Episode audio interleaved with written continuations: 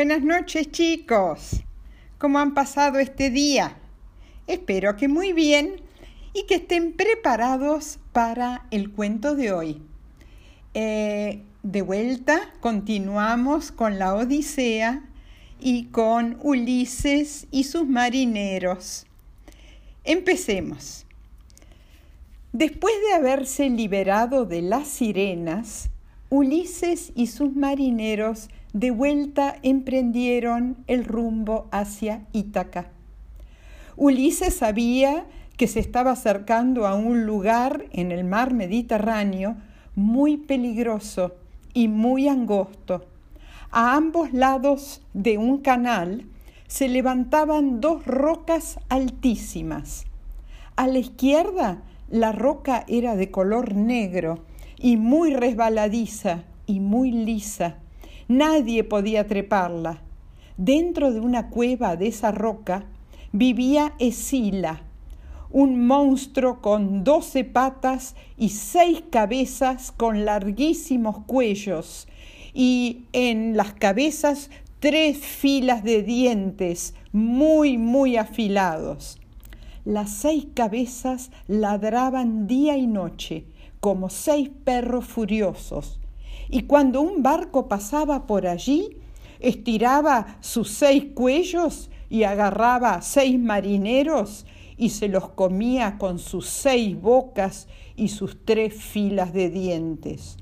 Del otro lado del canal, pero muy cerca, había otra roca altísima, en cuya base había otra cueva, donde vivía Caribdis, otro monstruo espantoso, que se tomaba todo el agua del canal tres veces al día, causando grandes remolinos, y tres veces vomitaba el agua. Ningún barco se podía librar de Caribdis. Ulises se vistió con toda su armadura para pasar por el canal, a pesar de que la hechicera Circe le había dicho que no iba a servir para nada.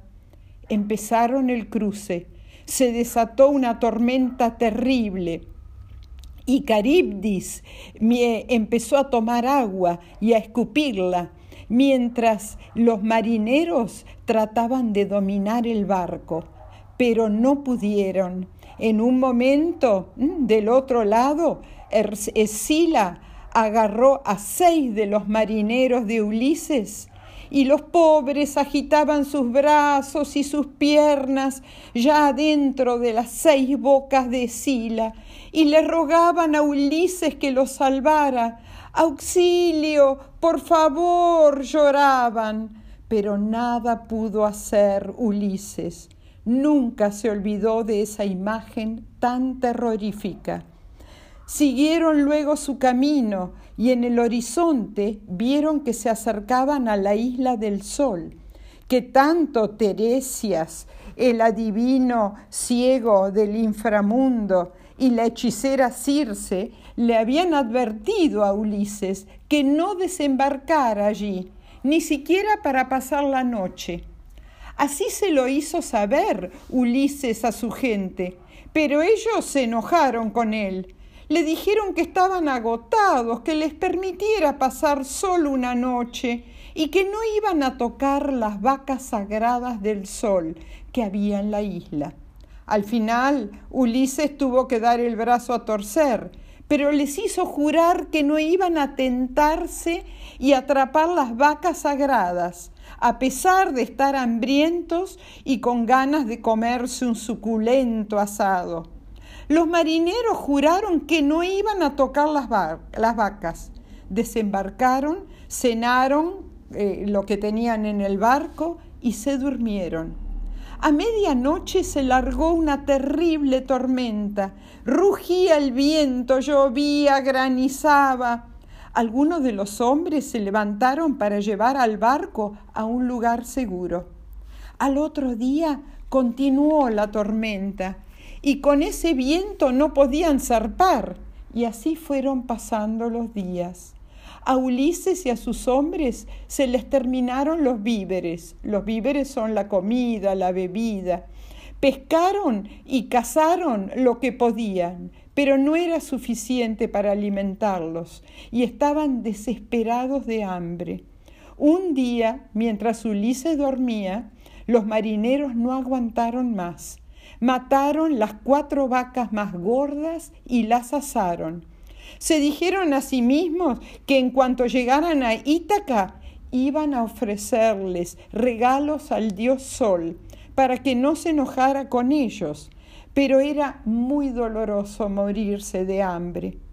Cuando Ulises se despertó y sintió el olor de la carne asada, se puso a llorar, pues él sabía cómo el dios Sol los iba a castigar.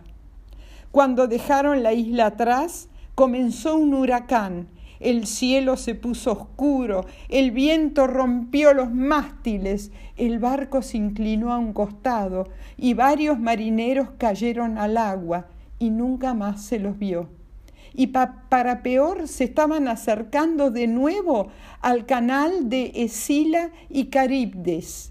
El viento arrancó el mástil principal y la quilla que es la madera más larga de abajo del barco.